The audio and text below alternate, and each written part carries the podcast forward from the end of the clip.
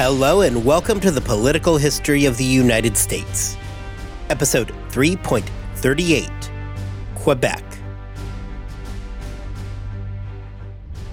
Last time, we spent our time looking at the French victory over Fort Niagara and the French withdrawal from both Fort Carillon and Fort St. Frederick at Crown Point. The French had abandoned these formerly critical holdings and had withdrawn all the way up to the island of Île-aux-Noix. As all of this is happening, there was a third critical front that we put on the sidelines last time. Specifically, James Wolfe and his army in Louisbourg had made their way south and were now moving on Quebec. We had put this expedition against Quebec to the side last time, not because it was less important, but for the complete opposite reason.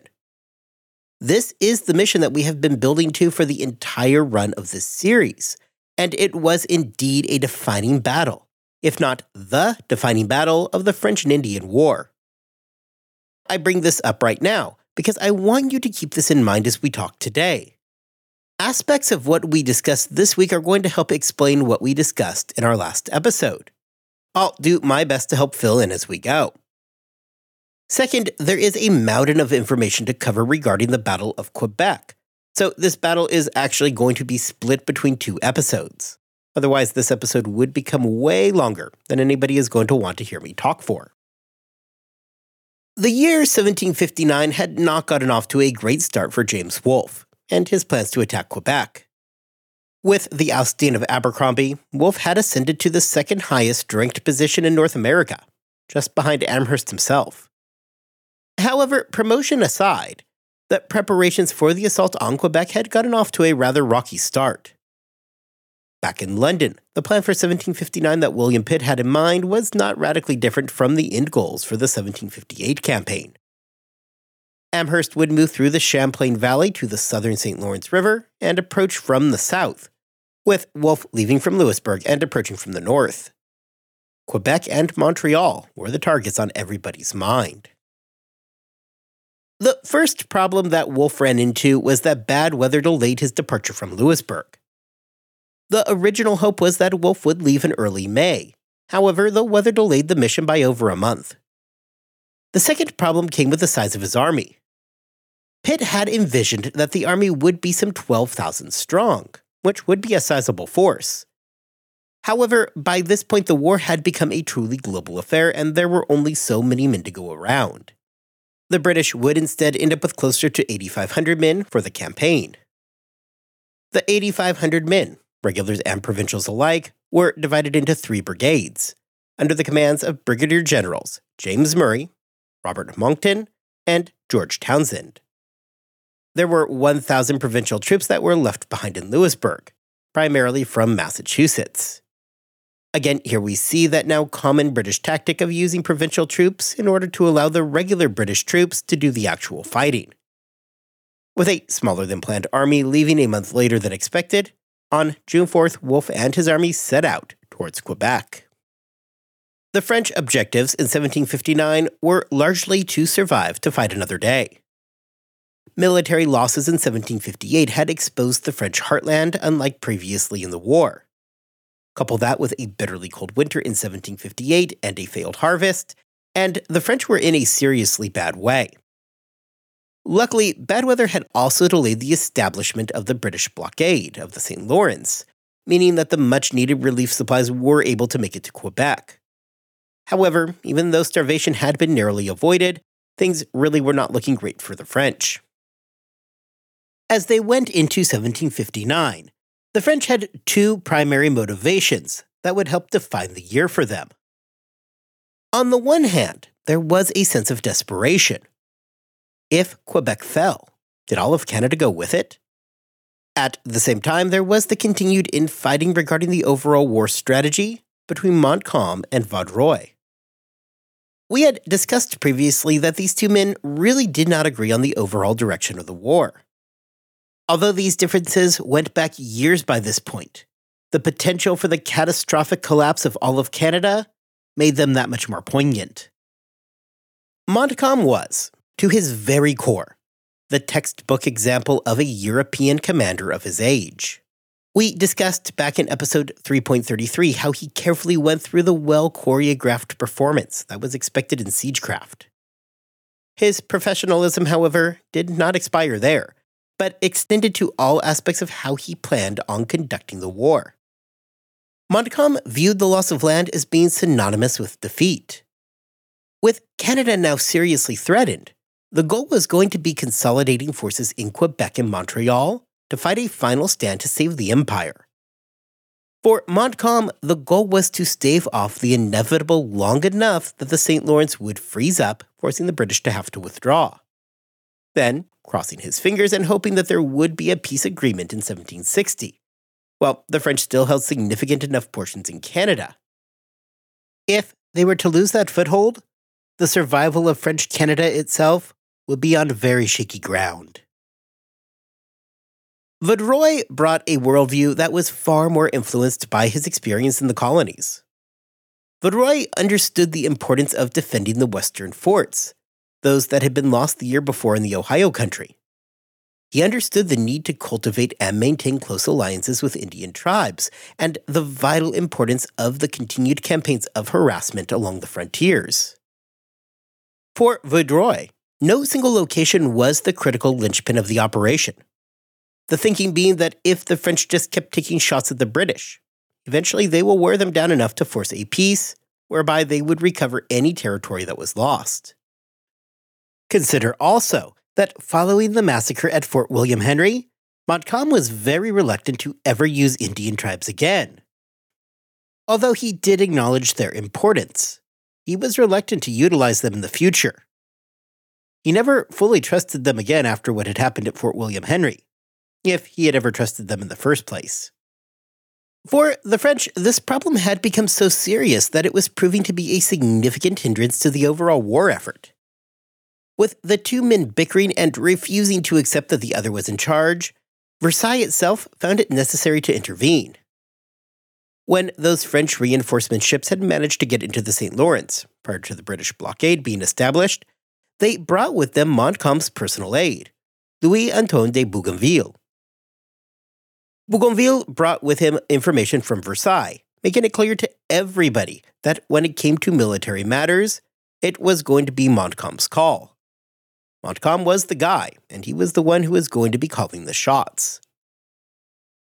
Although both Montcalm and Vaudreuil were present for the defense of Quebec, Montcalm was now clearly in charge. Now, before I move on, I want to talk about Bougainville very briefly, because the guy is actually pretty interesting. Following the war, he would become the first Frenchman to circumnavigate the globe. He would again take up arms for France against the British during the American Revolution, Later, he would end up having to flee Paris during the Reign of Terror, before eventually being named a senator by then First Consul Napoleon. And just a minor spoiler for later on today, he is not even the biggest future explorer that we are going to interact with in this episode. However, more on that later. With the instructions now clearly putting Montcalm in charge, the name of the game became consolidating his forces and preparing for the defense of Quebec and Montreal. Recall last week when the army stationed in Crown Point suddenly turned and fell back to Isle-aux-Noix. The purpose of falling back is that this proved to be a more defendable position, as it blocked the British advance up the Richelieu River. This would block the British from having access to either Montreal and ultimately Quebec itself. This is also a sign of Montcalm's official takeover of command. For him, blocking the Richelieu River provided far more of a strategic advantage than continuing to hold control over Lake Champlain. This desperation under Montcalm also led to the assembly of a surprisingly large French force in Quebec itself. Montcalm had managed to assemble a force between 12 and 15,000 men for the defense of Quebec. However, despite their apparent numerical advantage, there are a couple of key points to consider. Montcalm was desperate to defend Quebec, and except for the army hanging out down on Isle-aux-Noix, the entire French force was in Quebec itself. Everybody understood that this was going to be the critical battle of the war, and as such, anybody willing to fight could join. This was not the moment to be picky. As a result, there were maybe 4 to 5,000 regulars with an equal number of Canadian militia. The rest of the army was comprised of pretty much anybody who was willing to take up the fight. The key takeaways here are that while Montcalm had a slight numerical advantage on paper, it is not like this entire army was made up of the cream of the crop. So do not get too caught up on the fact that the French were working with a larger army. The numbers can be a bit deceptive. Thankfully for Montcalm and the French, Quebec sat in a defendable position. This was critical because the British Navy had, by the time Wolfe left Louisbourg, established their blockade of the St. Lawrence. There would be nothing like the French Navy sailing in to save the day and protect the city. For the defenders of Quebec, they were going to be forced to rely upon the natural and man made defenses that the city provided. So let's take a moment to get a sense of what the British were walking into.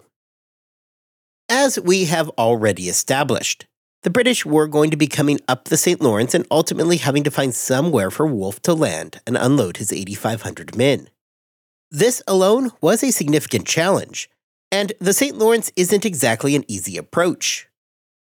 Fog often obscured the river, which featured rough and unpredictable currents. As we have discussed, there was also the fact that ice would seriously limit the time to do anything. Wait around too long in Quebec and you would risk getting trapped in by the ice. Plus, it is not like this was a small group of boats sailing up towards Quebec either, but instead it was a large British fleet. If the British survived the perilous trip up the river, they would find that Quebec itself sat in a defendable position. First, before you reached Quebec, you had to contend with the island of Ile de Orléans. Not only did the island provide a strong defensive point for the French, but it also significantly narrowed the river, making a potential British landing that much more complicated. Once you finally reached Quebec itself, the town was surrounded by steep cliffs, which would make any potential landing fraught with danger. Unsurprisingly, the French added numerous gun batteries to these locations with the intent that, should the British brave it, they would be cut to pieces. If you are looking at a map of Quebec, which, for the sake of understanding all the places we have been discussing, you really should, you will find that there are two rivers that empty into the St. Lawrence.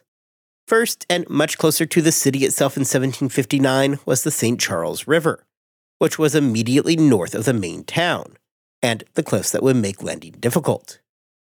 Approximately six to seven miles further north, and you reach the Montmorency River and its famous waterfalls. The area in between these two rivers is Beauport. Looking at the potential landing sites, Montcalm decided that the most likely place that the British would attempt to land was along the shore in Beauport, right between the two rivers. Beauport was located to the north of the Plains of Abraham, a large open plateau near Cape Diamant, the portion of Quebec that sticks out into the St. Lawrence. The British had little interest in landing near the Cape, where they would have to deal with those steep cliffs, while all the meantime French troops could easily assemble up on the Plains of Abraham to await their arrival. Beauport was the logical landing point, therefore, as it put the British on the ground with fewer challenges than further south. Knowing this, Montcalm quickly got to work digging trenches along Beauport to ensure that the British were not in for an easy landing. Well, Montcalm and, for that sake, Vaudreuil both recognized that the landing spot was likely to be on the beaches along Beauport. Montcalm decided that it would probably be best to have a contingency plan in place. First, well, Beauport was the logical landing place. Montcalm did not want to leave Quebec totally exposed if, say, Wolfe did not get the memo and tried to land somewhere else. Well, landing along the cliffs closer to the main town was out, considering that the British were not looking to get decimated while trying to climb those steep cliffs. There was some concern that they could do a speed run past Quebec and the French batteries and attempt a landing further upriver. Now, although this was still a remote possibility, it was enough to cause Montcalm to put Bougainville in charge of roughly 1,000 militia members, tasked with repelling any potential British landing to the south. Montcalm, despite recognizing that pretty much the entire war depended on the defense of Quebec, took measures to ensure that, should Quebec fall, the French could live to fight another day. Recall those French ships that had slipped into the St. Lawrence prior to the British getting their blockade in place. Well, rather than having those ships and their critical supplies remain in Quebec itself, Montcalm had them moved further to the south to Batiscan. Batiscan is located right around 50 miles to the south of Quebec, roughly one third the distance between Montreal and Quebec. Doing this accomplished two goals. First, should the British manage to get a siege established, it meant that the entirety of the French supplies would not fall into the hands of the British. Second, should things really fall apart for Montcalm, and it become clear that Quebec would fall, it gave the French a fallback point where they could hopefully regroup to fight another day. While the plan risked overextending French supply lines and putting Quebec at some risk of being cut off entirely, it would hopefully help save Canada if Quebec was lost. The British, having left Louisbourg at the beginning of June, had moved south towards Quebec along the St. Lawrence. By all accounts, this portion of the mission went exceptionally well. Advanced British ships had done a good job of securing critical points. They had done so well, in fact, that the British had secured the passage all the way down to Ile d'Orléans without a single British vessel being lost. I want to take just a second to introduce one of these mariners in particular, namely the captain of the Pembroke, James Cook. And yeah, I am bringing attention to Captain James Cook because this is indeed that Captain Cook, the famed explorer who would eventually end up becoming the first European to land in Hawaii. With the river cleared, on June 26, Wolfe made his initial landing on the island of Ile d'Orléans. That island right in the middle of the St. Lawrence River to the north of Quebec itself. The landing went without a hitch, and quickly Wolfe was able to take the island without resistance.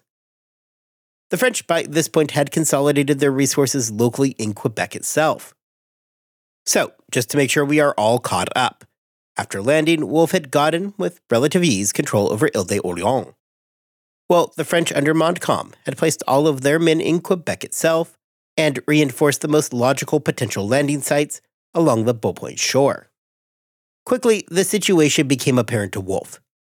His reconnaissance showed that the French had done a good job of getting their defenses in place. Where it was not French troops blocking the path, it was difficult terrain that was going to stymie Wolfe and his men. However, not all was lost for the British. While the French had made Quebec itself a rather daunting target, they left the east bank of the St. Lawrence undefended. This would prove to be a poor decision for the French. You see, along the eastern bank of the river, specifically in a region called Point Levis, the St. Lawrence was not terribly wide. In fact, it was narrow enough that the British, having secured the position, were within artillery range of Quebec. Beginning on July 12th, Wolfe opened up with artillery fire and began shelling the city. At the same time, Wolfe found that while Beauport, where Montcalm was awaiting the British landing, was very well defended. The area on the other side of the Montmorency River was left completely undefended. By landing men there, Wolfe would have positioned himself to potentially make a strike against the left flank of the French defenses in Beauport. If Wolfe could push the French line back, they could open up additional room for more British landings and hopefully begin working themselves into a position to accomplish the ultimate end putting Quebec under siege. Landing on July 9th, Wolfe quickly got to work getting as many men on the ground as he could. Joined by Townshend and James Murray, the men spent the next two weeks planning a strike against the French flank. On July 26, Wolfe led two regiments on more of an exploratory expedition than anything else, to see how much resistance there would be from a potential river crossing. When Wolfe got his answer, that there would indeed be extraordinarily strong resistance, the British were forced to fall back. Not terribly dissuaded, Wolfe decided a week later that he would strike at a French redoubt near the Montmorency. On the morning of July 31st, British troops under Monckton, back near Point Levis, prepared for the assault. The plan was that Monckton and his men would make a frontal assault on the redoubt, Townshend and Murray were to be joined by Colonel William Howe in crossing over the Montmorency and leading the attack against the French left flank. Before we move on, we do need to pause for just a moment and confirm that yes, William Howe is indeed the William Howe who is going to play a significant role in our story next season. We have already met one of his brothers in George Howe, who was killed back at Fort Carillon. However, it will be William Howe who is going to stick around for a while. As we are going to see next season, it is going to be William Howe replacing Thomas Gage, whom we have also met earlier this season as the commanding officer for the British in the American Revolution. Seriously, guys, I mean it when I say that this is really all the same players, just a decade and a half younger. We are going to have plenty of time to discuss William Howe, and I'll give him a proper introduction next season. However, as for today, he is part of the group trying to finally make those critical inroads towards Quebec. The British would begin the assault with an artillery barrage that they hoped would soften up the enemy position. After approximately six hours of doing this, the British made their first move at landing. Unfortunately, as Wolfe quickly learned, the redoubt that he had his eyes set on was not some lone defensive holding for the French. Instead, it quickly became clear that the French had far more defensive structures than a sole redoubt. So, this is where Wolfe recognizes that he is messed up and promptly turns around to regroup. Right? No. No, it is not. Rather, Wolfe decided that the move was just a pivot. Forget trying to capture and hold the redoubt, because, yeah, that is not going to happen. Instead, just blow right past the redoubt and slam directly into the main French entrenchments. Things actually got off to a pretty decent start, too. The first British troops to land, rather than forming up ranks, ended up just flat out charging towards the redoubt in question. This mob of soldiers that just came sprinting at them seems to have freaked out the French holding the redoubt, and they quickly abandoned their position. For a brief moment, all was going well for the British. They had, somewhat unexpectedly, taken the redoubt after all, and now they had to decide what they were going to do next. The French, however, realizing what had just happened, went ahead and opened fire on the newly captured British position. The French had numerous shallow sloops from which to launch an attack, and it took all the British had not to get annihilated. While our group was trying not to die up near the redoubt, additional landings were occurring in a far more orderly fashion along the river. Meanwhile, Wolfe and his troops were busy crossing the river near the falls, where the water was a bit more shallow. Despite the early victory and the capture of the redoubt and the influx of additional troops, it was soon clear to all involved that this was not going to be the battle that would turn the tide for the British. The French held superior positions, and the British had failed to dislodge the French enough to gain any kind of a meaningful foothold. As British casualties mounted, a massive thunderstorm rolled in, making everything that much more of a disorganized mess. Wolfe, disappointed to be sure, but wanting to live to fight another day, withdrew his men back to their relative safety on the other side of the Montmorency. At the end of the day, the French had suffered approximately 60 casualties, as compared to over 450 British casualties. Critically, this loss, although obviously disappointing, was not like what we had seen back at the Battle of Fort Carillon. Yes, the British had suffered a setback, but really, this is all that it was. The army was still intact, the retreat was orderly. No general slaughter took place, nor was Quebec suddenly an unattainable target for the British. The fight would continue. In the weeks following the failed landing, Wolfe became increasingly frustrated. Plagued with poor health, an ailment that Wolfe referred to as the gravel, but was probably kidney stones, he spent the next several weeks relentlessly shelling Quebec. Without a foothold in the town itself, all Wolfe could really do is rain general terror on the city, in the hopes that Montcalm would eventually throw his hands up and surrender. For those inside Quebec attempting to defend the city, August would prove to be a particularly brutal month. Over a thousand farmhouses on the outskirts of the town were destroyed, and in one disturbing scene, some 30 French prisoners and their local priests were executed. None of this, however, would be enough to turn the tide of the war in Canada. Regardless of how many shells Wolfe fired at Quebec, nothing seemed to move the needle. By the late summer, the British were increasingly engaging in a war of attrition. Of course, today when we think of a war of attrition, we imagine the trenches of World War I. Two armies fighting until at last one side becomes so exhausted and worn down that the other side can just kind of limp to victory. By the end of August, the British were fighting just that kind of war, though it was realistically time and not the French that proved to be their biggest obstacle. The French had little hope themselves of staging much of an offensive to drive the British away from Quebec other than a few feeble attempts using fire ships that went nowhere. All the French could really do is maintain their position and turn away any attempts at a British offensive. Wolfe, and for that sake Montcalm and Vaudreuil, knew that the real risk for the British by this point was the looming cold.